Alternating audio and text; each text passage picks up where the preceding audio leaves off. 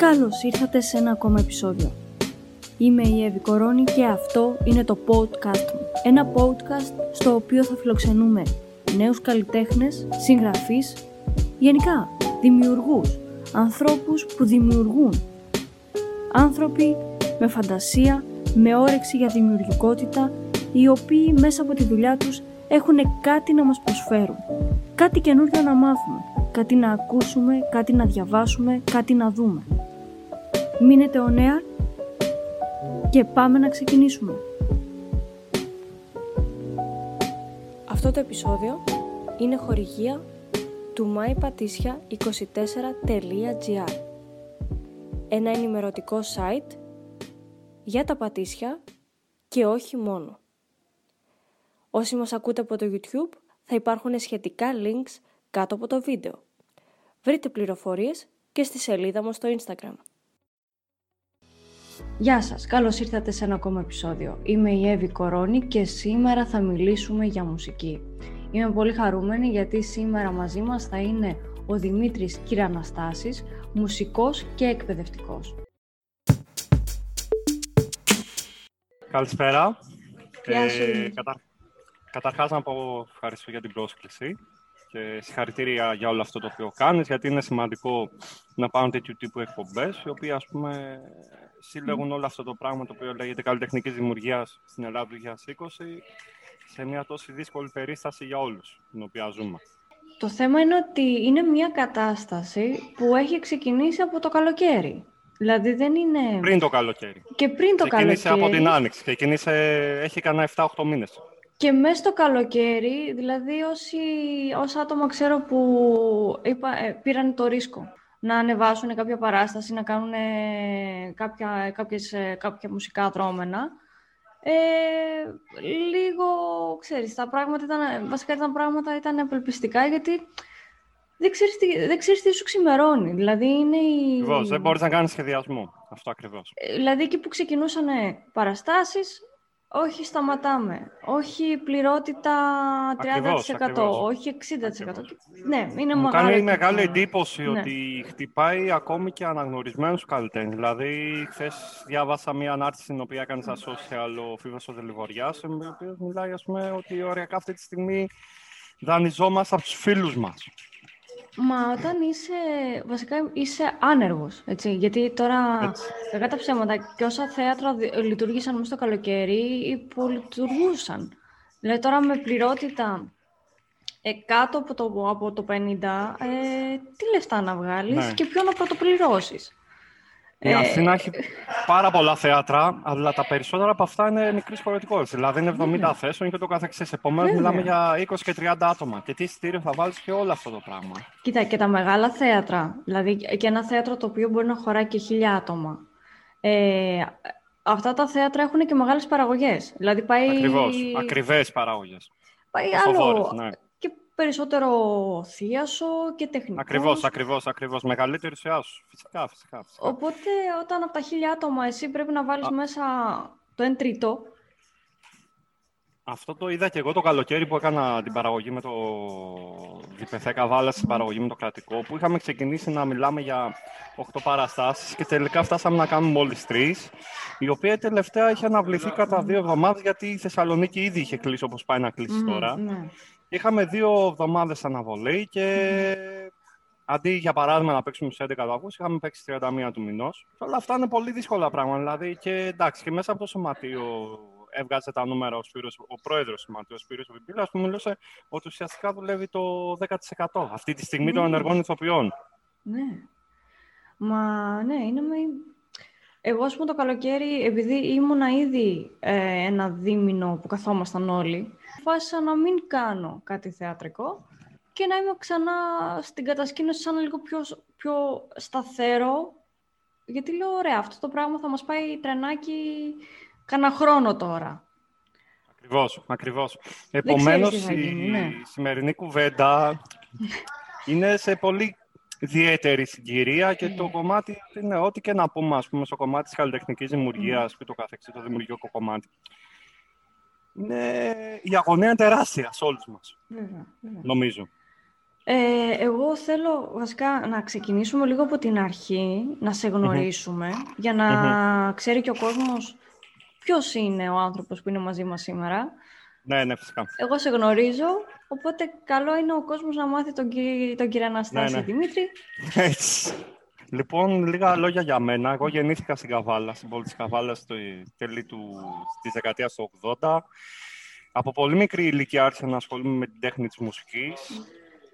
Ξεκίνησα τις, τις μουσικές μου σπουδές από το Δημοτικό Δίο της Καβάλας από την ηλικία των 6 χρόνων, αλλά πιο οργανωμένα σε ηλικία 10 χρόνων, στο όργανο κλαρινέτ. Τελείωσα το Δημοτικό Δίο της Καβάλας το 2005, όπου κατέκτησα το πτυχίο στο όργανο του κλαρινέτ με καθηγητή Νόβιδο Καπλέσχου, ο οποίος αυτή τη στιγμή βρίσκεται στη χώρα της Ρουμανίας. Στη συνέχεια συνέχισα τις σπουδές μου στο Ιόνιο Πανεπιστήμιο, στο όργανο του κλαρινέτου που και τις ολοκλήρωσα με καθηγητές τους Σπύρο Μουρίκη και Γιάννη Σαπροβαλάκη. Ταυτόχρονα έκανα διάφορα πράγματα και συναυλίες στο εξωτερικό, συνεργασίες με φιλαρμονικές, με μουσικά θέατρα, όλα αυτά τα πράγματα. Με, με την ολοκλήρωση των σπουδών μου στη Κέρκυρα και στο Ιόνιο Πανεπιστήμιο ακολούθησε ένα κύκλο μεταδιπλωματικών σπουδών πλάι στο πλευρό του Δημήτρη του Λοτζάκου, κλαρινετίστα και αυτός καβα...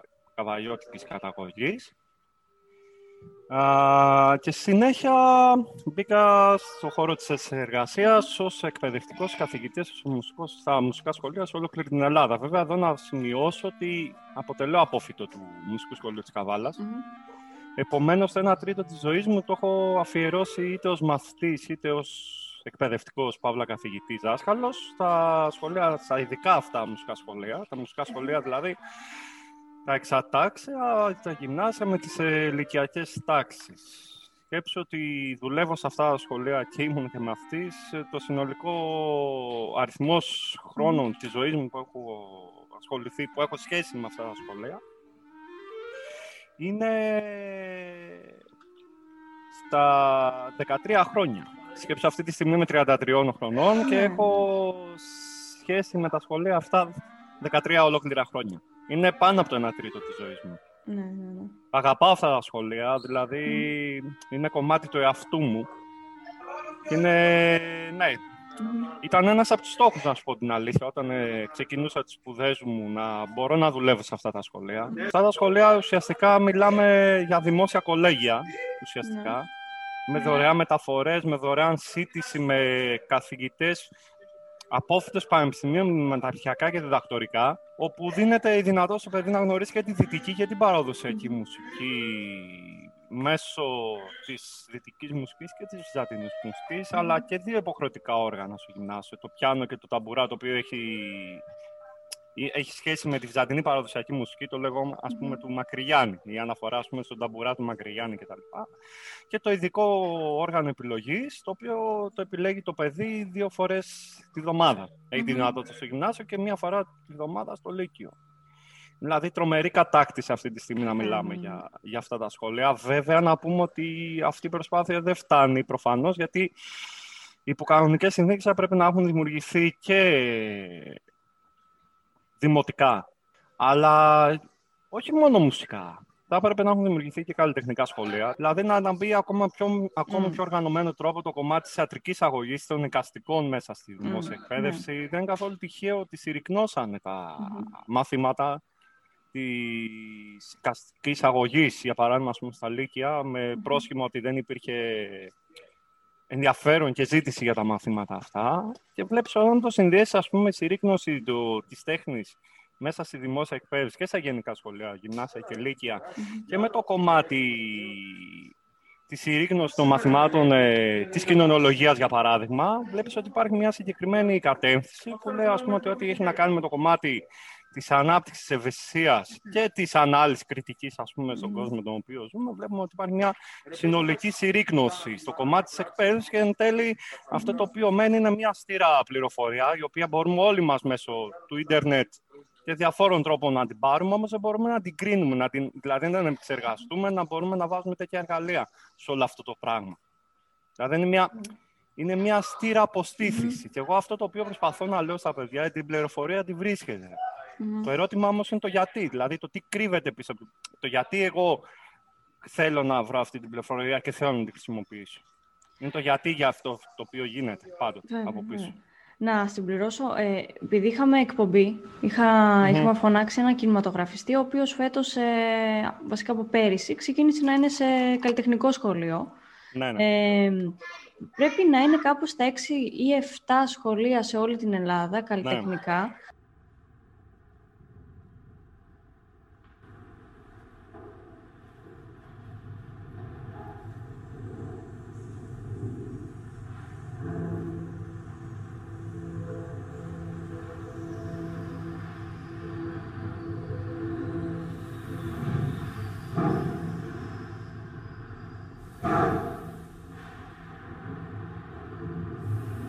Καλλιτεχνικά. Γενικότερα η κατάσταση μέσα στα σχολεία είναι κολλασμένη αυτή τη στιγμή, δηλαδή και με το COVID και τα λοιπά. Ε, τα, τα παιδιά έρχονται στο σχολείο στιβαγμένα τώρα με 100% πληρότητα μέσα στα λεωφορεία, μέσα μέσα ah, Υπάρχουν όλα αυτά τα πράγματα. Και θα σου πω και το αστείο της υπόθεσης. Ε, ορίστηκα ως ειδικός καθηγητής κοβιντολόγος χειρούργος αυτή την χρονιά. Αλήθεια. Στο σχολείο, ναι, ναι, ναι. Και μου έκανε ιδιαίτερη εντύπωση γιατί όταν μου έγινε αυτή η ανάθεση, εγώ είχα μόλις λιγότερα από μία εβδομάδα στο σχολείο και μου έκανε τρομερή εντύπωση το πώς ας πούμε δώσαν ένα τέτοιο πόστο ευθύνης mm-hmm. σε έναν άνθρωπο το οποίο, σε έναν συνάδελφο τον οποίο δεν το γνωρίζανε καν ουσιαστικά. Okay. Και αν αυτό ναι. το συνδέσουμε και με το κομματι το οποίο αυτό συνέβη με την Κεραμέως και η οποία εμφάνισε COVID, Ξέρεις, για ε, μας ε, τους ειδικούς, χειρουργούς κοβιντολόγους είναι λίγο... Η, η αγωνία μεγαλώνει ώστε να μπορούμε να ανταπεξέλθουμε στην ευθύνη αυτή που είναι τόσο μεγάλη και ιδιαίτερη, καταλαβαίνεις, δηλαδή είναι όλο αυτό το πράγμα. Δεν πανικοβαλόμαστε όμως, γιατί εδώ στη Σπάρτη, να σου πω ένα παράδειγμα, έχουμε μόλις ένα κρούσμα. Επομένως, φαίνεται ότι τη δουλειά μας την κάνουμε καλά. Α, είσαστε από τους τυχερούς, ναι, ευτυχώς. Ας αφήσουμε λίγο τον COVID, ας επιστρεψουμε λίγο ξανά στη μουσική. Ε, ναι, ναι. Πώς ξεκίνησες, δηλαδή να, να ασχολείσαι με τη μουσική, τι ήταν αυτό που σου ε, έμεινε ας πούμε σαν, σαν παιδί, από παιδί ας πούμε παίζει ναι, ναι. μουσική; Ναι. Το ερέθισμα. Εγώ γεννήθηκα σε μουσικό Ο πατέρας μου πιάνε ένα συνταξιούχος μουσικός, ήταν ένας από τους πιο αναγνωρισμένους μουσικούς στην πόλη της Καβάλας. Ε, στο όργανο της κιθάρας, ο αδερφός μεγαλύτερος και αυτός είχε ήδη ασχοληθεί με τη μουσική όταν εγώ ήμουν στα πρώτα χρόνια της ζωής μου με το πιάνο και αυτός έχει τελειώσει το Ιόνι Πανεπιστήμιο πάνω στο κομμάτι της σύνθεσης και είναι και δάσκαλος μουσικής κτλ. Νομίζω έτσι με αποτέλεσμα αυτό ήταν εύκολα να, μπω, να έχω πρόσβαση στο κομμάτι της μουσικής καλλιτεχνικής εκπαίδευσης αλλά όπως μου είχε πει και μια φίλη μου στην Αθήνα σε μια συνεργασία που είχαμε κάνει, μου είχε πει σημασία δεν έχει το τι όργανο θα επιλέξει το παιδί. Μπορεί ναι. το παιδί να επιλέξει ένα οποιοδήποτε Σημασία έχει η σχέση την οποία θα αναπτύξει με τον άνθρωπο αυτόν ο οποίος θα διαλέξει αυτό και ο γονιός στην ανάπτυξη εν τέλει της σχέσης. Ναι, ναι. Πάνω στην εκφάνση το οποιοδήποτε οργάνο. Έτσι δεν μπορώ να μην ε, πω ότι σημαντικό ρόλο στο να αναπτύξω εγώ ας πούμε, αυτή μου τη σχέση με τη μουσική, με το όργανο του κλαρινέτου και να συνεχίσω όλο αυτό το πράγμα. Βέβαια αυτή τη στιγμή δεν ε, ασχολούμαι με το όργανο του κλαρινέτου. Τα τελευταία τρία-τέσσερα χρόνια ασχολούμαι και με το σαξόφωνο που συνεχίζω mm-hmm. τις σπουδές μου στο Δύο Αθηνών, και σκοπεύω να μπω και στο Πανεπιστήμιο Μακεδονίας για δεύτερη, δεύτερο πανεπιστήμιο, το διαβάζω για τις κατακτήριες. Αλλά για να περιστρέψω πίσω, αυτός ο οποίος με ενέπνευσε να ασχοληθώ και μου βάλε το πάθος και το σαράκι ήταν ο πρώτος μου δάσκαλος, ο Βίρου Καπλέσκου, ο οποίος αυτός μου το εμφύσισε, εμφύσισε όλη αυτή, όλη αυτή την αγάπη και το πάθος για αυτό το πράγμα το οποίο λέγεται μουσική και για το όργανο. Πιστεύεις ότι Έπαιξε πολύ μεγάλο ρόλο ναι, ναι.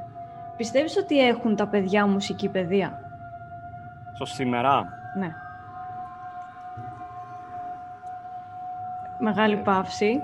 Ε, ξέρεις, γιατί, γιατί το βάζεις, ξέ... ναι. ξέρεις γιατί το λέω. Ε, ε, ας πούμε, εγώ τα τελευταία χρόνια που κάνω και θεατρικό παιχνίδι, ας πούμε, σε ομάδες και κυρίως οι κατασκηνώσεις που εκεί βλέπεις όλες τις ηλικίες, δηλαδή από 5,5 μέχρι 15-16 χρονών ε, παιδια Ε, αυτά που ακούνε, ναι, ναι. δηλαδή οι ήχοι που βάζουν στην καθημερινότητά τους και αφού εγώ τους ζω και από κοντά ε, πραγματικά με, με τρομάζουν καμιά φορά και λέω «Θεέ μου, ναι, ναι. τι ακούνε ας πούμε τα παιδιά».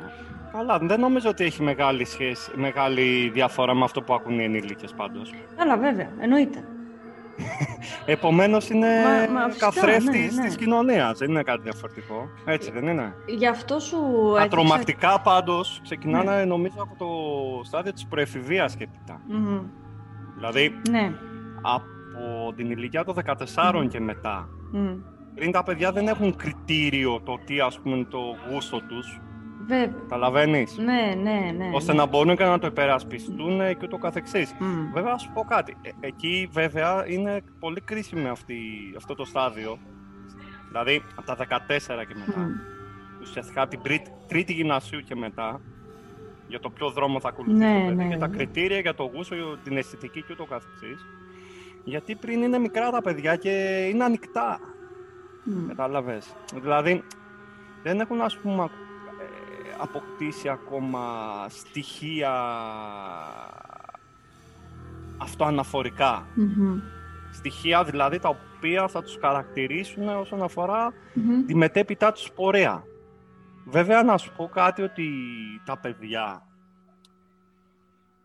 ε, ειδικά σε αυτή την ηλικία του 12-13 και πόσο μάλλον στο δημοτικό. Βέβαια στο δημοτικό είναι άλλη διαδικασία τελείως. Δηλαδή, μιλάμε για δημο... πρωτοβάθμια και δευτεροβάθμια. Είναι άλλα, άλλα τα πραγματα Αλλά νομίζω ότι η 12-13 είναι πολύ κρίσιμη γιατί τα παιδιά είναι ανοιχτά. Mm. Με ό,τι αυτό συνεπάγεται. Δηλαδή, τα παιδιά είναι ανοιχτά στα ερεθίσματα και εκείνη η δουλειά του δασκάλου, του εκπαιδευτικού, του λειτουργού δηλαδή, το ποιος θα είναι ο τρόπος ο οποίος θα βρει τα εργαλεία ή με τα εργαλεία αυτά τα οποία διαθέτει, τους τρόπους αυτούς, ώστε να μπορέσει ας πούμε, να τους δώσει τα ερεθίσματα και να τους δημιουργήσει τους δρόμους. Επομένως, να μιλάμε αν τα παιδιά έχουν μουσική παιδεία, δεν έχει να κάνει με τα ίδια τα παιδιά, αλλά έχει να κάνει με το σύστημα, το οποίο πρόσβαση στα παιδιά για να δημιουργήσει και κριτήριο και αισθητική και δρόμο, δρόμους. Δεν ευθύνει δηλαδή των παιδιών, σε καμία περίπτωση. Γιατί τα παιδιά δεν έχουν ακόμα αναπτύξει τα κριτήρια και τους τρόπους για να υπερασπιστούν αυτές τις επιλογές. Ναι, τα, μα τα, τα παιδιά αυτή είναι, η μουσική, αυτή είναι η μουσική βιομηχανία. Mm. Αυτή, αυτή, αυτά, αυτές τις μουσικές παίζουν στα κανάλια και στα ραδιόφωνα. Το να μπορείς να υποστηρίξεις μια, μια άλλη τέχνη μέσα, μέσα, μέσα στο ραδιόφωνο ακόμη χειρότερα μέσα στην τηλεόραση, είναι σχεδόν ανέφικτο. Εντάξει. Επομένως, εμένα δεν μου κάνει κάποια τρομερή εντύπωση. Εκείνο όμως ο ρόλος του δασκάλου. Το πώς, ας πούμε, ναι. θα πάρει το παιδί από το χεράκι και θα μπορέσει, ας πούμε, όχι να του πει ότι αυτό είναι ο δρόμος, αλλά να του δείξει άλλους δρόμους. Ε, βέβαια, ναι. Αυτό είναι. Μα, μα τα ερεθίσματα που παίρνουμε καθημερινά, δηλαδή είναι, λίγο, είναι και λίγο απελπιστικά, έτσι. Και Δηλαδή, είτε ανοίγεις τηλεόραση, είτε ανοίγεις ραδιόφωνο, είτε στο σχολείο, είτε στο. Πάω παντού και έξω στον δρόμο, δηλαδή. Ναι, θα σου πω τώρα τι, τι, τι, τι συμβαίνει. Γενικότερα, ξέρεις ότι τα ραδιόφωνα, η πλειονότητα των ραδιοφώνων παίζει με συγκεκριμένες playlist. Ε, Επομένως, δεν υπάρχει χώρος για να ακουστεί κάτι διαφορετικό, κάτι εναλλακτικό, πες, ας πούμε με όρους της βιομηχανίας το λένε εναλλακτικό και το ναι. καθεξής. Αλλά να σου πω τώρα, τώρα κατά τη γνώμη μου ζούμε τόσο, τόσο τρομακτικές ε, αλλαγές μέσα στην καθημερινότητά μας. Ας πούμε αυτή τη στιγμή δεν ξέρουμε αν θα υπάρχουμε καν ως κλάδος, ξέρεις, δηλαδή δεν ξέρεις τι γίνεται. Βέβαια ο δημιουργικός άνθρωπος πάντα θα βρίσκει τους τρόπους απέμφυνσης. Ναι. Αυτό θα είναι μέσω του, του social media, θα είναι γιατί είναι το σαράκι, είναι, είναι το οξυγόνο του καλλιτέχνη αυτό. Το να βρίσκει τον τρόπο της απέμφυσης. Βέβαια, όταν τίθεται ζητήματα επιβίωσης, Εκεί πας σε ένα άλλο επίπεδο, βέβαια. είναι λίγο άκυρα να συζητάμε, ξέρω εγώ, το τι έκανε το ράδιο. Είναι άκυρα. Δευτερεύοντα. Αυτή Ναι. είναι η σωστή λέξη. Είναι δευτερεύοντα. Γιατί να σου πω κάτι, αυτή τη στιγμή, ε, όπως εγώ είμαι ένας μουσικός που έχω επιλέξει έναν πιο λόγιο ή δυτικό τρόπο έκφρασης, Μμμ. το ίδιο ας πούμε έχει έναν συνάδελφος, ο οποίος βολεύει σαν πανηγύρι, εντάξει. Ε, βέβαια, ναι. Ή μπορεί να είναι ένας συνάδελφος ο οποίος μπορεί να έχει επιλέξει ας πούμε, να δουλεύει σε ένα λαϊκό μαγαζί, σε ένα μπουζουξίδικο, σε ένα το οτιδήποτε. ναι, ναι. Η, η, η ανάγκη της επιβίωσης αυτή τη στιγμή, η δική μου και η δική του, είναι η ίδια. Είναι ίδια, ακριβώς. Επομένως, οι, πώς το λένε, ε, οι δρόμοι και οι διαφορές ε, μικραίνουν. Με αποτέλεσμα να επαναδιατυπώνονται πράγματα. Και εκεί είναι το θέμα των ε, ενεργών, ας πούμε, λειτουργών της μουσικής, είτε μέσω μιας εκπομπής, είτε μέσω της διδασκαλίας, είτε μέσω της διεύθυνσης ενός οργανισμού κτλ. Δηλαδή, το πώς θα υπάρξει σύζευξη. Γιατί αυτή τη στιγμή όλοι μας προς αυτή την κατεύθυνση λειτουργούμε. Γιατί, ο- να σου πω ένα, πράγμα, ένα παράδειγμα. Όπως για παράδειγμα, ας πούμε, πάνε τα μπουζουξίδικα, ξέρω εγώ, στην Εθνική Οδό στην Αθήνα, τα οποία παίζονται τα φράγκα και το ένα και το άλλο. Με ανάλογο τρόπο ε, εκφράζεται και στο κομμάτι της λόγιας τέχνης Μμμ. μέσω των μεγάλων ε, οργανισμών. Δηλαδή, για παράδειγμα, ο Νιάρχος θα μπορέσει να λειτουργήσει, καθώς έχει τη δυνατότητα να λειτουργήσει και να κάνει κάποιες μουσικές εκδηλώσεις, Ναι, ναι. είτε εξ αποστάσεως, είτε διαζώσεις, αλλά ένα μικρό θέατρο δεν θα το καταφέρει Δεν να το μπορεί. κάνει αυτό. Βέβαια. Επομένως, το αντίστοιχο είναι ένα μεγάλο μπουζουξίδικο, ξέρω εγώ, μπορεί να το κάνει, αλλά ένα, με- ένα, μα- ένα ταβερνάκι στην Κεσαριανή δεν θα μπορεί να το κάνει. Ε, ναι. Ναι, Ίδιο ναι, είναι. Ναι, ναι, ίδιο ακριβώς. Ε, Δηλαδή, υπάρχει το κομμάτι της αισθητικής, αλλά υπάρχει Μμμ. το κομμάτι της επιβίωσης. Είναι, είναι δύο πράγματα, δηλαδή ε, εμένα κάθε φορά που το λένε βασικά για, το- για τους ηθοποιούς, ας πούμε, το κάνουν και για τους ηθοποιούς. Α, εγώ κάνω, ξέρω εγώ, ε, θέατρο ε, πιο εμπορικό, α, εγώ κάνω Ναι. θέατρο αλλιώς, ένα το άλλο. Και λέω, ρε παιδιά, το θέμα είναι στο τέλος της ημέρας ή του μήνα το τι γίνεται. Δηλαδή, Ακριβώς. αυτή- Θα αυτή σου τη δώσω ένα- στιγμή ναι. όλα τα θέατρα Θα σου δώσω ένα παράδειγμα. Θέλω. Γιατί υπάρχει, ας πούμε, μεγάλη κουβέντα για το κομμάτι του τι κάνει ο Σεφερλής, για παράδειγμα. Εντάξει. Μμμ. Ναι. Στο ναι, Δελφινάριο κτλ. Ναι, ναι, ναι. Ο Σεφερλής, καταρχάς, είναι πετυχημένος όσον αφορά το κομμάτι το πόσα εισιτήρια θα κόψει. Αυτό είναι δεδομένο. Ε, βέβαια. Γιατί γέμιζε το θέατρό του, το οποίο Μμμ. νομίζω ήταν και δικό του, το Δελφινάριο. Ναι, ναι, ναι. Επίσης, έχω ακούσει ε, από ανθρώπους, συναδέλφους ηθοποιούς που έχουμε συνεργαστεί κτλ. ότι ο- στο κομμάτι αμυγός το εργασιακό, Μμμ. ότι είναι κύριος. Δηλαδή, Βέβαια. όσοι έχουν συνεργαστεί μαζί Ναι, του, ναι, δεν ναι, ναι. έχει προκύψει ποτέ πρόβλημα όσο αυτό. Ξέρεις, αυτό Βέβαια, το εγώ δεν μπορώ να το παρακολουθήσω, εντάξει, γιατί δεν είναι της δικής μου αισθητικής. Α, ναι, ναι, ναι. Αλλά αυτό είναι άλλο από αυτό το οποίο συζητάμε. Βέβαια, βέβαια. Πάνω σε αυτό και εγώ δηλαδή όταν είχα, όταν πρώτο ξεκινήσαμε ας πούμε, και πηγαίναμε και σε οντισιόν και από εδώ και Ναι, από ναι. εκεί. Δηλαδή ας πούμε υπήρχε μια ηθοποιός ε, με- ε, ε, πολλά χρόνια με μεγάλη εμπειρία όπου κάποιοι έλεγαν έλα μωρέ τώρα αυτά με τα εμπορικά ξέρω εγώ θα, θα πας Ναι, εκεί ναι. σε αυτήν ξέρω εγώ και Μμμ. μετά άκουσα από δύο κιόλας άτομα που είχαν συνεργαστεί με τη συγκεκριμένη γυναίκα που έχει και δικό της Ναι, ναι. θείας, ότι Ναι, ναι. ως επαγγελματίας ε, θειασάρχησα, θειασάρχης, ήταν ε, Μμμ. εξαιρετική. Ναι, ναι. Και πολύ καλύτερη, ας πούμε, και από κρατικές σκηνές. Μμμ, μμμ. Εκεί αλλάζει όλη η ιδιοσυγκρασία σου, αλλάζει όλη η γνώμη σου απέναντι σε αυτόν τον άνθρωπο και λες, ναι ρε φίλε, γιατί όχι, άλλο το ένα, Οκ. άλλο το άλλο. Οκ. Άλλο Πάντως θα για, να, γίνει, ολο- ναι. πάντως για να ολοκληρώσω λίγο τη σκέψη μου σε όλο αυτό το οποίο υπάρχει αυτή τη στιγμή. Εγώ δουλεύοντας και στον ιδιωτικό χώρο, Μμμ, σε παραγωγές, θεατρικές κτλ. μμμ. και στο δημόσιο, βλέπω ότι και στη μία περίπτωση και στην άλλη προσπαθούν να φορτώσουν την ευθύνη και τις τύψεις ουσιαστικά στον ίδιο τον εργαζόμενο. Δηλαδή, στον ιδιωτικό χώρο, σου λέει, αυτό είναι το budget, επομένως, είναι πολύ πιθανό να χρειαστεί να δουλέψεις και τζάμπα. Δηλαδή, μπορεί να έχεις υπογράψει ένα συμβόλαιο πρώτη του μήνα, 15 του μήνα, συγγνώμη, αλλά θα πρέπει να ξεκινήσει να εργάζεσαι πρώτη του μηνός. Με αποτέλεσμα δύο πρώτες εβδομάδες Ε, ναι, ναι, ναι. να είναι free. Το ίδιο πράγμα στο δημόσιο φορέα εκφράζεται με ποιο τρόπο. Σου λέει αυτό είναι το πρόγραμμά σου, αυτά είναι τα λεφτά σου. Σου λέω όμως και προσπαθώντας να σου φέρει την τύψη και όλο αυτό το πράγμα, σου λέει το τι. Ότι οι ώρες που δουλεύεις για, με τα βάση τα χρήματα που παίρνεις είναι λίγες. Έτσι θα πρέπει να δουλεύεις περισσότερες ώρες. Όλο αυτό δεν είναι καθόλου τυχαίο και με αυτό το οποίο προσπαθούν να περάσουν αυτή τη στιγμή μέσα στη Βουλή. Το οποίο τι σου λέει ότι θα μπορείς να δουλεύεις και 10 ώρες. Το 8 είναι λίγες για τα λεφτά που παίρνεις. Επομένως, γιατί να μην δουλεύεις 10. Και ούτω καθεξής. Δηλαδή, όλα τα βάρη συνέχεια πάνε κάτω. Δεν υπάρχει δηλαδή η σοβαρή σε μοίρασμα σε αυτά τα δύο πράγματα. Και όλο αυτό το πράγμα, ξέρεις, προσπαθεί ο καθέ... Το πρόβλημα είναι αυτό ότι προσπαθούμε ο καθένας μόνος του να το διαχειριστεί. Ναι. Δηλαδή, αν και υπάρχουν ε, προσπάθειες και με τους support art workers, για παράδειγμα, mm. το οποίο προσπαθούν να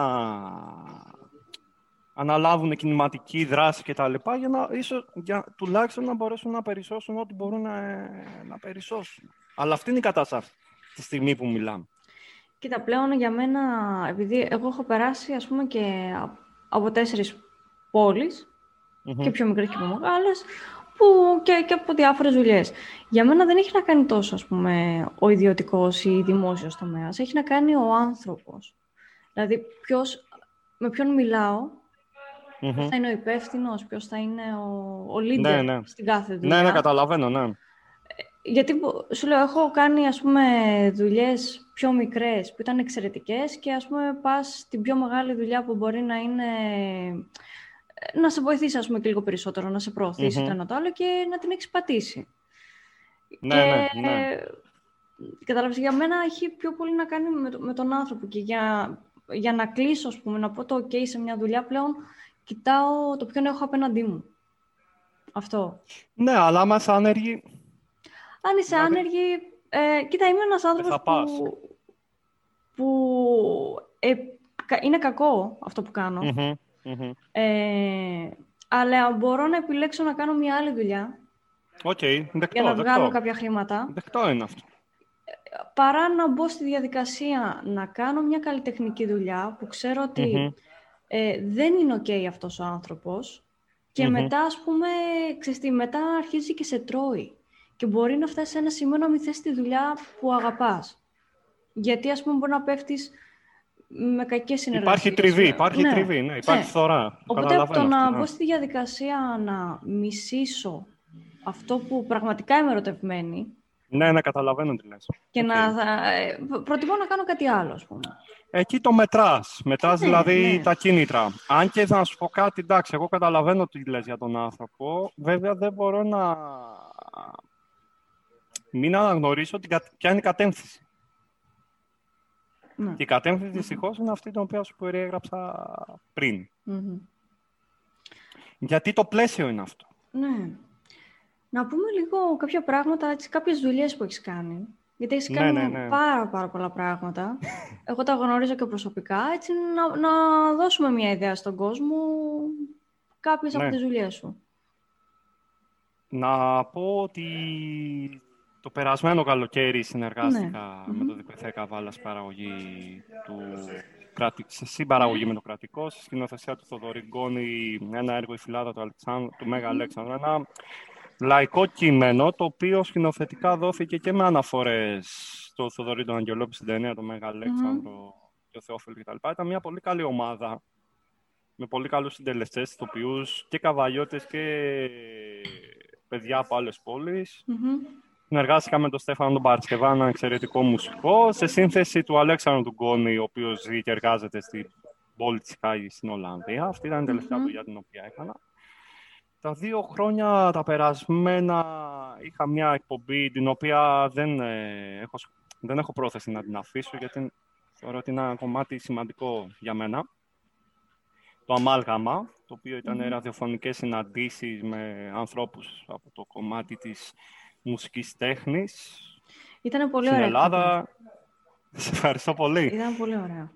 Και να σου πω και πάλι μπράβο, γιατί είναι πολύ σημαντικό να υπάρχουν άνθρωποι οι οποίοι να μπορούν να κάνουν και αυτή τη δημοσιογραφική δουλειά, αλλά οι οποίοι να είναι καλλιτέχνες οργανικοί, δηλαδή να έχουν σπουδάσει τέχνη. Να μην είναι δημοσιογράφοι, δηλαδή να ξέρουν τη διαδικασία από τα μέσα. Πώς, πώς, πώς, πώς δημιουργείται και πώς παράγεται ένα έργο τέχνης. Γιατί μπαίνει και το κομμάτι της ανάλυσης, της κατεύθυνσης, της αισθητικής. Αυτή η εκπομπή μου έδωσε πολλά πράγματα και, και, και το πώς ας πούμε συμπεριφέρομαι μέσα στην καθημερινότητά μου. Mm-hmm. Δηλαδή όταν έχεις συζητήσει, όταν έχω συζητήσει με όλους αυτούς τους ανθρώπους, οι οποίοι είναι mm-hmm. εξαιρετικοί και ήταν μεγάλη μου τιμή και χαρά να τους έχω σε εβδομαδιαία βάση και να συζητάμε, μου δώσαν, με, με ορίμασαν mm-hmm. σαν άνθρωπο. Στο πώς τοποθετούμε εγώ ο ίδιος μέσα στη ζωή. Από εκεί και πέρα, γενικότερα πάρα πολλά project και κάθε χρόνο είχαμε παίξει σε ένα project πέρσι στην Αθήνα, στο Δίο Αθηνών, σε ένα φεστιβάλ, με, το, με μια πρόσκληση που μου είχε κάνει ο Νίκος ο Μακρύς, συνθέτης ο οποίος σπούδασε στην Ολλανδία στη, στο Ρότερνταμ. Επίσης υπήρχαν και project τα οποία δεν γίνανε λόγω COVID. Δηλαδή είχαμε σκοπό να κάνουμε ένα δρομενο το οποίο ήταν πάνω στη, στη σύμπραξη ζωντανής εικόνας και live μουσικής, ζωντανής μουσικής, μουσικού αυτοσχεδιασμού με τον αδερφό μου, τον Τάσο, τον κύριο Αναστάση, τον Τίνο, τον Μάνο, στον κοντραμπάσο και τον ε, Νίκο, τον Βαλταδόρη στην τρομπέτα, το οποίο αναβλήθηκε μία εβδομάδα πριν ε, γίνει πράξη, δηλαδή πριν ε, παρουσιαστεί στην πόλη της Καβάλας και στην πόλη της Θεσσαλονίκης. Όπως υπήρχε και ένα, μια θεατρική παράσταση την οποία οργανώναμε με μια ομάδα στο δεύτερο δημοτικό της Καβάλας, όπου η ομάδα αυτή είχε 17 παιδιά, 17 μαθητές του δημοτικού το οποίο ήταν πρωτόγνωρη αυτή η εμπειρία για μένα και τη Δήμητρα. Αυτό του άλλου είναι ένα εργαστήριο το οποίο το, το τρέχουμε ούτως ή άλλως. Είναι ένα εργαστήριο ολιστικού θεάτρου, στο οποίο υπάρχει μια σύνθεση, μια σύμπραξη mm. τεχνών ε, θεάτρου οικαστικών από τη Δήμητρα και μουσικής από εμένα. Το οποίο ήταν, είναι πάρα πολύ σημαντικό και το οποίο το τρέχουμε ούτως ή άλλως. Όπου εκεί με την ομάδα αυτή ήταν να παρουσιάσουμε το, ο Σιωνάνθρωπος και το κορίτσι του, του, του, Τριβιζά, ναι, το ναι, κείμενο, ναι. Ήταν πάρα πολύ ωραία διαδικασία, δηλαδή, και νομίζω κάναμε πολύ καλή δουλειά. Το πώς σήμερα δεν υπάρχουν πρωταγωνιστές, εντάξει, στο θέατρο, δηλαδή είμαστε όλοι ίδιοι, ίσοι, ναι, ίσοι. Υπάρχει ομάδα και δεν υπάρχουν πρωταγωνιστές και νομίζω προς, προς αυτή την κατεύθυνση κινείται ούτως ή άλλως το σύγχρονο θέατρο. Εντάξει, υπάρχουν mm-hmm. ηθοποιοί περασμένων σχολών, το οποίο σου λέω εγώ πρωταγωνίστησα εκεί και εκεί και εκεί. Mm-hmm. Αλλά νομίζω λίγο το κοροϊδεύουν οι υπόλοιποι συνάδελφοι κάπου. Δηλαδή, ναι, ναι. ναι. Υπάρχει λίγο, ναι. Είναι ισότιμη mm-hmm. η παρουσία όλων των συντελεσών στο θέατρο. ήταν πολύ συγκινητικό ότι τσούκου τσούκου τσούκου μέσα από το μάθημα τα λοιπά είχε φτάσει κάποια στιγμή που είχε γράψει η θεατρική ομάδα του δεύτερου Δημοτικού Καβάλας ενώ είχαμε ξεκινήσει από απόψεις, εγώ θέλω να έχω τον πρωταγωνιστικό ρόλο και το καθεξής. Καλά, ναι, ναι, υπάρχουν. Φτάσαμε εκεί. Ναι. Ναι, επομένως, και επιστρέφω στην ερώτηση για το κομμάτι της μουσικής παιδεία και τα παιδιά και το. Αυτά mm. δεν είναι δομημένα πράγματα. Είναι πράγματα τα οποία συνεχώς επαναδιαπραγματεύονται. Mm-hmm. Ναι. Πάντως να πω ότι είμαι πάρα πολύ χαρούμενος και ευτυχισμένος γιατί είμαι ένας άνθρωπος ο οποίος είμαι λίγο multi-artist. Δηλαδή και στο θέατρο έχω δουλέψει και δάσκαλος είμαι στα σχολεία και ραδιοφωνικός παραγωγός. Δεν είναι ωραίο, δεν είναι ωραίο αυτό. Είναι Δηλαδή- όλα ένα. Είναι όλα, όλα είναι ένα και ξέρεις και πάρα πολλές φορές μπορεί το ένα να σου δώσει απάντηση για το άλλο. Αυτό ακριβώς. Παραδείγμα, το πώς ξεκίνησα το σαξόφωνο στην Πάτρα, Μμμ.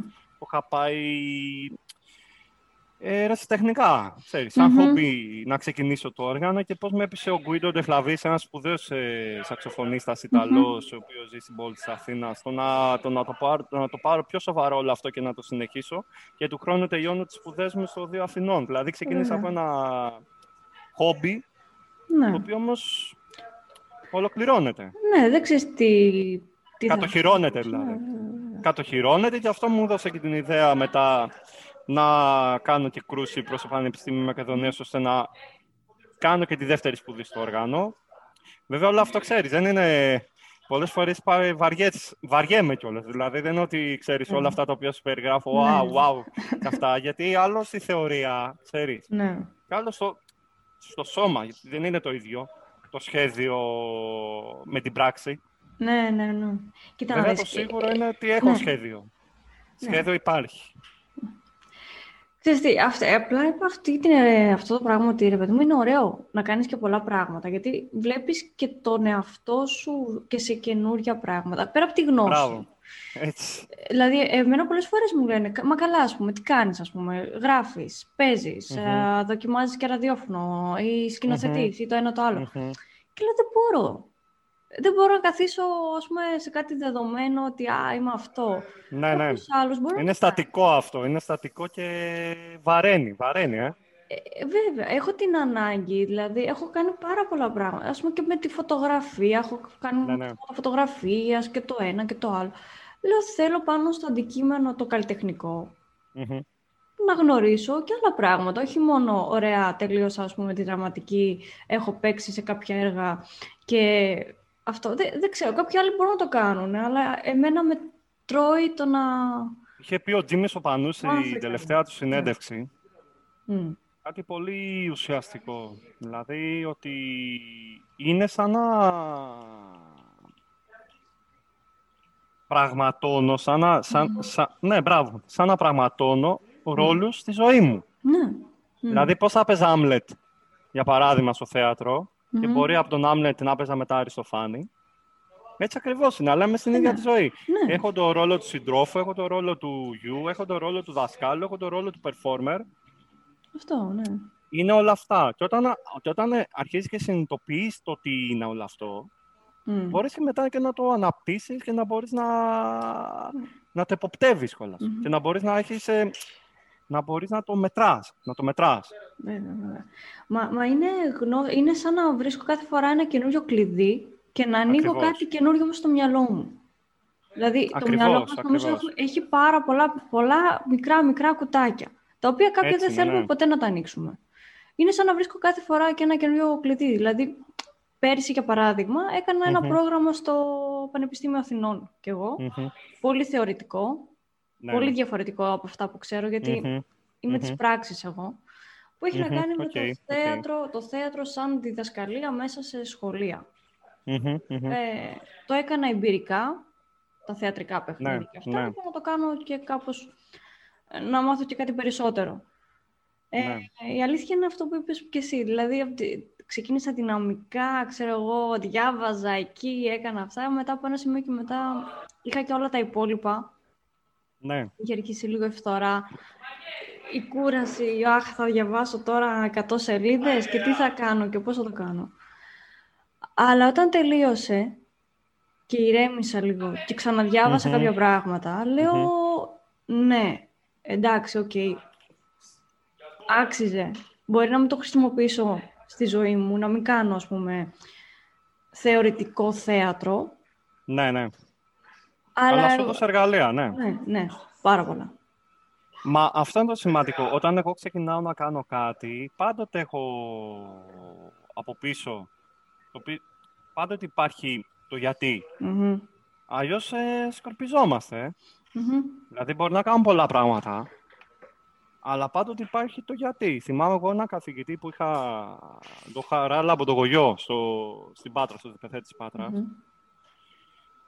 Μου είχε κάνει τρομερή εντύπωση αυτό που είχε πει. Δηλαδή λέει ότι πάντοτε κάνουμε αυτό το οποίο μπορούμε στο χώρο στον οποίο ζούμε. Δηλαδή, δεν μπορώ εγώ ας πούμε, να ανεβάσω μια όπερα, ένα μουσικό θέατρο, λυρικό, στην πατρα με όρους Metropolitan, Orchestra, όπερα, New York, στη Νέα Υόρκη. Γιατί αυτό το πράγμα κατευθείαν θα με πετάξει έξω. Επομένως, όταν, για παράδειγμα, όταν εγώ πήγα στην Καβάλα, ήδη είχα μία δράση στην Πάτρα πέντε χρόνια, που είχα κάνει και τον ντουο Πάτρας με τον Τάσο, τον Κουτσοσφύριο, τον φίλο μου κτλ. Αλλά η εκπομπή προέκυψε με βάση την καβάλα. Ναι. Δηλαδή, ότι ήξερα μια κατάσταση η οποία υπάρχει στην πόλη της Καβάλας, ανθρώπους, mm-hmm. συναδέλφους κτλ. Υπήρχε η πρόσβαση στο ραδιόφωνο. Βέβαια, ε, πάντοτε δεν είναι το να συναστρέφεσαι με ανθρώπους οι οποίοι πολλές φορές μπορεί να μην ξέρουν και το τι κάνουν ακριβώς. Απλά τους έχουν τοποθετήσει κάποιοι. Είναι φθορά κι αυτό. Ναι. Γιατί ουσιαστικά ματαιώνουν τους άλλους επειδή οι ίδιοι μπορεί να είναι ματαιωμένοι. Okay. Ναι, ναι, ναι, ναι, βέβαια. Να έχουν ματαιωθεί οι ίδιοι, ναι, μα ποτέ να ναι. ματαιώσουν τους άλλους. Και υπάρχει όλο αυτό το λεσβερής. Αλλά αυτό που ήθελα να πω είναι ότι κάθε φορά σκέφτομαι με το τι μπορώ να κάνω στον τόπο στον οποίο βρίσκομαι. Ναι. Ενώ για μένα πολύ σημαντική, ναι. για παράδειγμα, το αμάλγαμα, είναι πολύ σημαντικό το αμάλγαμα, είναι πιθανόν στη Σπάρτη, ενώ έχω κάνει κάποιες κουβέντες, και τα να μην μπορώ να το κάνω. Mm-hmm. Δηλαδή να υπάρχει μια ανωτελεία. Μπορεί όμως να κάνω άλλα πράγματα. Mm-hmm. να μου δίνει τη δυνατότητα η πόλη της Σπάρτης ναι, να τα κάνω.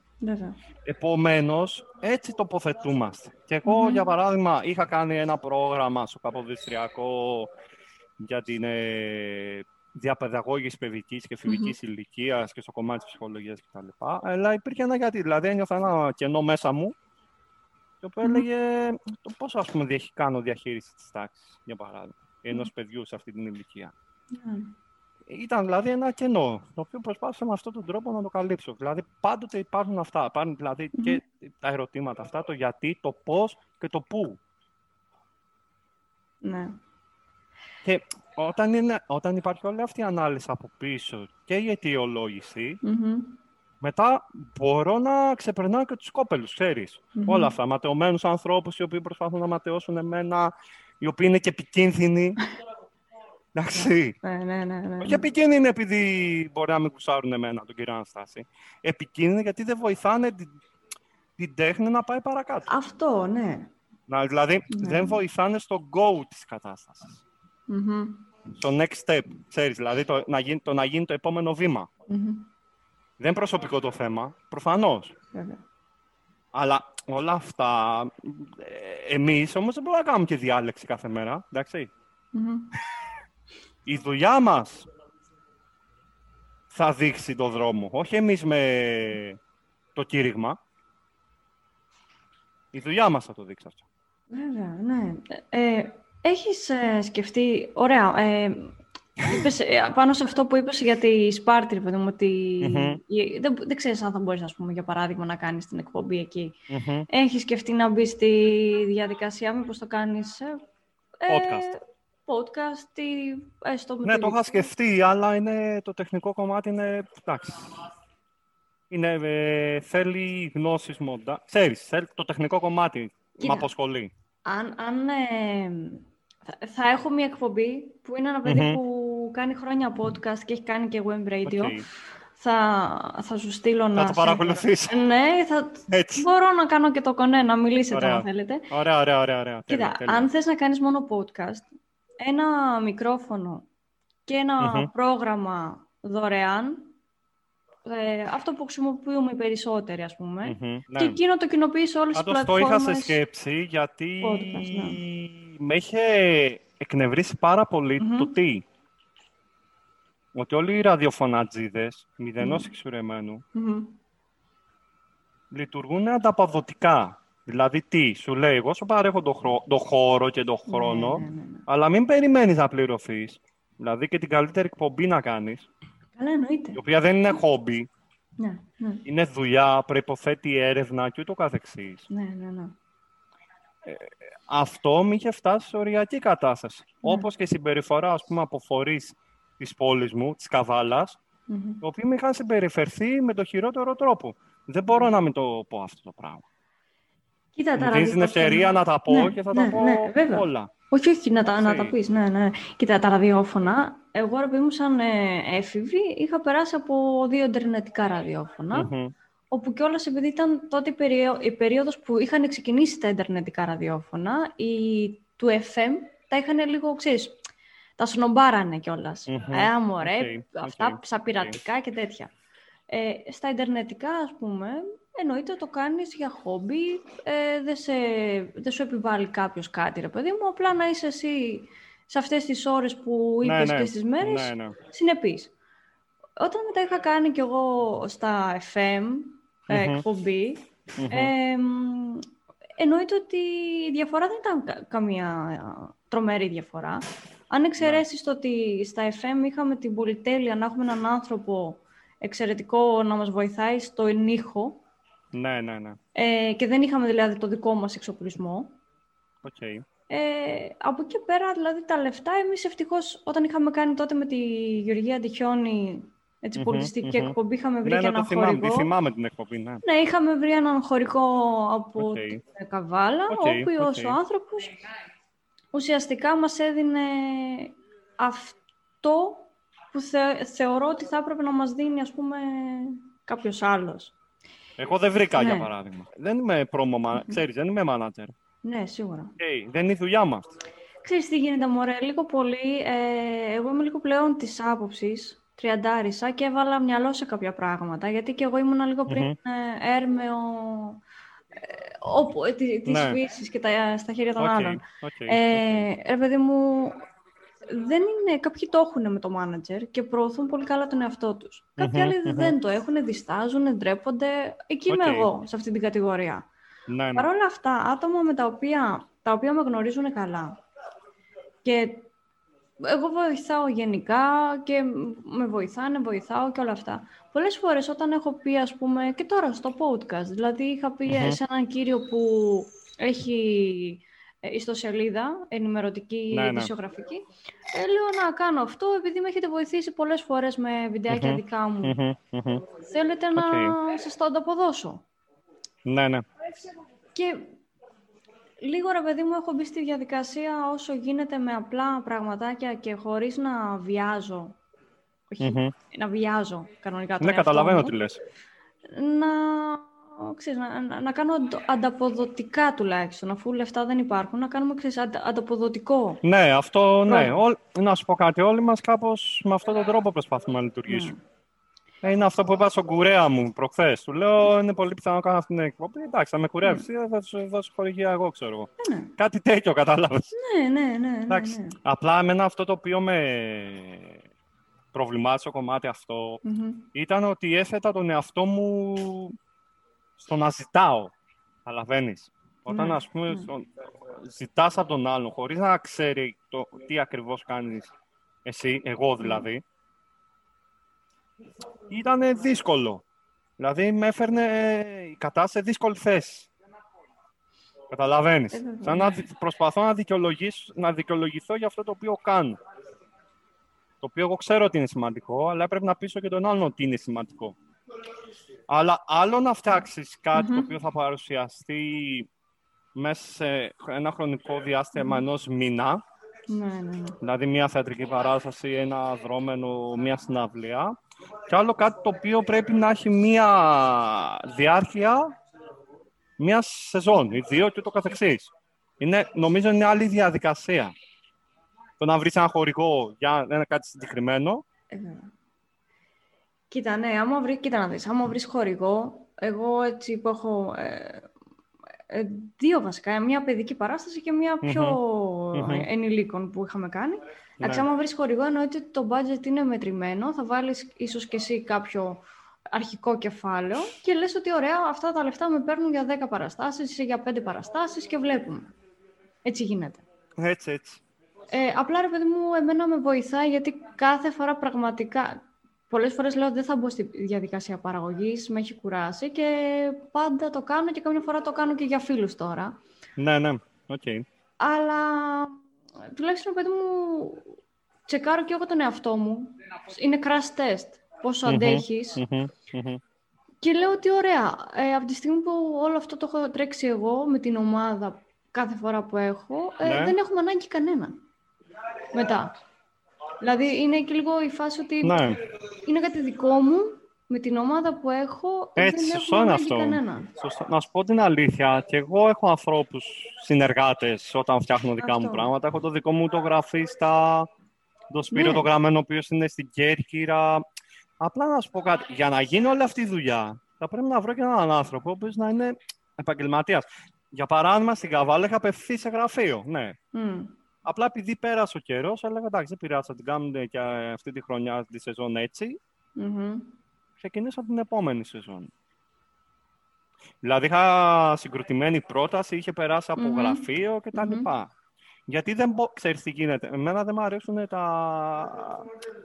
να κάνω κάτι το οποίο είναι πρόχειρο. Ναι, ναι. Δηλαδή όπως δεν θα μ' άρεσε, ξέρω εγώ, το να παίζω μουσική χωρίς να έχω τις γνώσεις την αρτιοτητα να το κάνω. Έτσι δεν θα μπορούσα ας πούμε, να φτιάξω μια παραγωγή. Αυτό είναι δικό μου θέμα. Mm-hmm. Το οποίο όμως, ναι, με τι γνώση παραγωγής θα φτιάξει παραγωγή, καταλαβαίνεις. Ναι, ναι. Θα ήταν κάτι το οποίο είναι πρόχειρο. Και δεν μπορώ. Δηλαδή το έχω κάνει μια φορά, το έχω κάνει δύο φορές, το έχω κάνει τρεις φορές. Αλλά κάπου λες υπάρχουν όρια. Εκεί όλοι μας μετράμε ποια είναι αυτά τα όρια. Mm-hmm. Και βλέπεις, ας πούμε, το πώς το κάνεις. Πάντως, ναι, είχα απευθυνθεί σε γραφείο, είχα βρει ένα φίλο, ο οποίος με είχε συστήσει σε ένα γραφείο. Βέβαια, αυτός δεν έκανε κάτι παραπάνω από το να επιμεληθεί την, μια γραπτή πρόταση την οποία είχα φτιάξει εγώ. Δηλαδή, ουσιαστικά να της σου Δεν μπήκε δηλαδή στη διαδικασία να μου βρει χωρικού κτλ. Mm-hmm. Μου λέει, εντάξει, αυτή είναι η πρόταση, τη φτιάξαμε κτλ. Είναι, είναι μια χαρά. Mm-hmm. Αλλά λέει, εσύ θα πρέπει okay. να βρεις. Θα, θα σου πω μετά κάποια πράγματα. ναι, ναι, ναι. ναι, ναι. Αλλά ναι, ό, ξέρεις τι γίνεται. Όλο αυτό ξεκινάει, σου είπα και πριν, από το πόσο ενεργοί είμαστε εμείς. Ε; Δηλαδή το πώς τοποθετούμε εμείς τον ίδιο με τον εαυτό. Τι, εγώ ρε παιδί μου... Τίποτα δεν μας, τίποτα δεν μας χαρίζεται. Ναι, βέβαια. Και εκεί, το, εκεί σε αυτή τη φράση που είπες ε, το κατάλαβα. Δηλαδή είναι αυτό λίγο καμιά φορά οι άνθρωποι για να ξυπνήσουν πρέπει να μπουν στα δύσκολα. Δηλαδή έλεγα ρε παιδί μου, ωραία, έκανα μια δουλειά, δύο, τρεις που τις γούσταρα, έμαθα πέντε πράγματα, έκανα και άλλη δουλειά.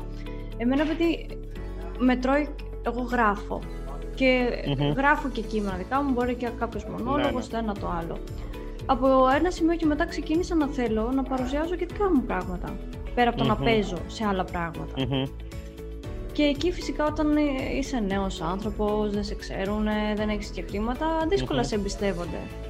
Ναι, ισχύει αυτό. Οπότε εκεί ξεκίνησα κι εγώ και λέω ή τα παρατάω και OK, okay, θα με τρώει για μια ζωή μετά ε, ή απλά παίζω, παίζω, παίζω, παίζω, παίζω αλλού και πάλι θα με τρώει το ότι δεν βγάζω δικά μου πράγματα ας πούμε ή το παίρνω στα χέρια μου και όπου πάει. Και εντάξει, και είναι αυτό ρε παιδί μου, είναι ένα crash test κάθε φορά που βάζω με τον εαυτό μου. Έτσι είναι, ακριβώς. ακριβώς. Ευχαριστώ πάρα πολύ, Εύη. Κι εγώ, κι εγώ. Ευχαριστώ για την ευκαιρία ναι. να μιλήσουμε και ειδικά σε αυτή την ε, συγκυρία που ναι, ζούμε. Ναι. Γιατί, ναι, είχα την ανα... Ναι, είναι, είναι μεγάλη τιμή και για μένα αλλά ναι, μου έδωσε ένα βήμα να, να πω κι εγώ πέντε πράγματα.